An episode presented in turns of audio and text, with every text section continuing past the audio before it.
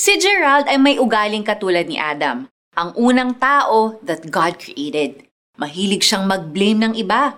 Hindi ba nung hinanap ni God si Adam at si Eve sa paraiso at nagtago sila, ano ang sinabi ni Adam?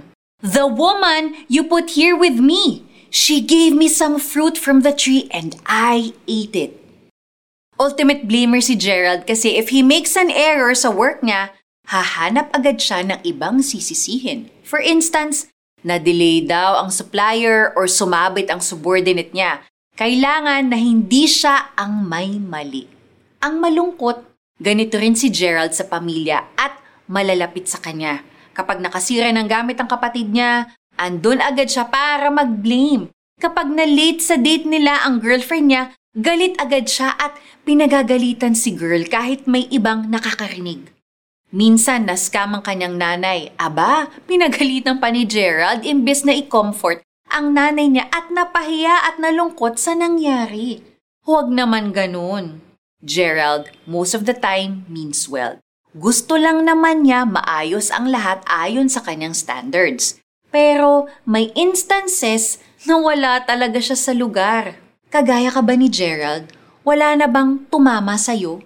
Aalalahanin mo ang verse natin today, okay? Kapag may mga nagkakasala or nagkakamali, i-restore natin sila. Huwag blame agad.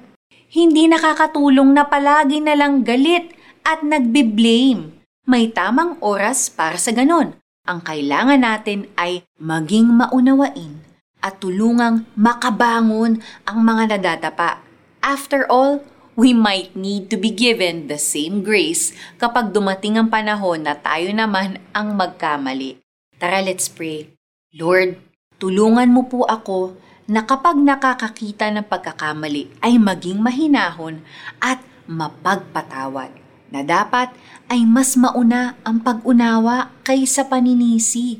Lord, baguhin mo po ako araw-araw to become more and more like you.